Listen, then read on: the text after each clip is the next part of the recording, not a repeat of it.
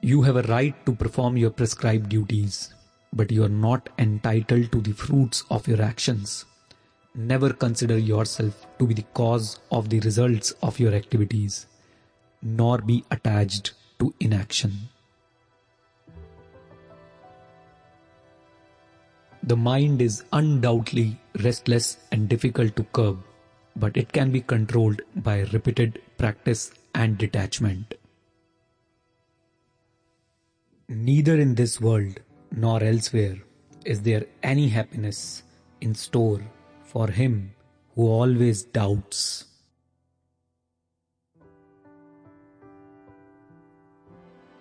Man is made by his belief.